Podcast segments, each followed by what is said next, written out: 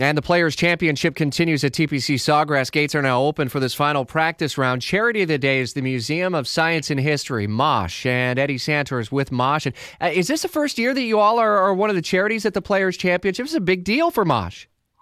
Uh, yeah, this is the first year. We're really excited. Uh, you know, this is a great time for us to be on such a large stage and reach a population that you know, sometimes uh, they don't get to come downtown and visit the Mosh. So this is a great, great exposure for us. Eddie, what, what does a partnership mean to the Museum of uh, Science and History? And obviously, at the end of the day, it would mean that there's some money that comes in. And what are you able to do with all that?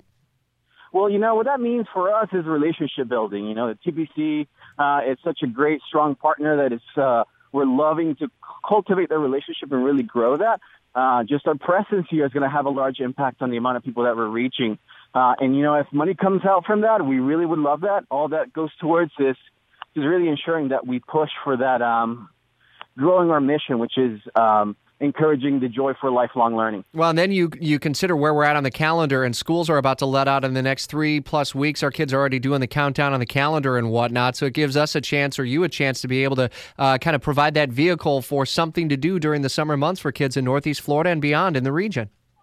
Yeah, that is what we're hoping for. We're actually going to have a really exciting dinosaur exhibit uh, the end of this month, uh, the 26th. It's going to be Dinosaurs in Motion.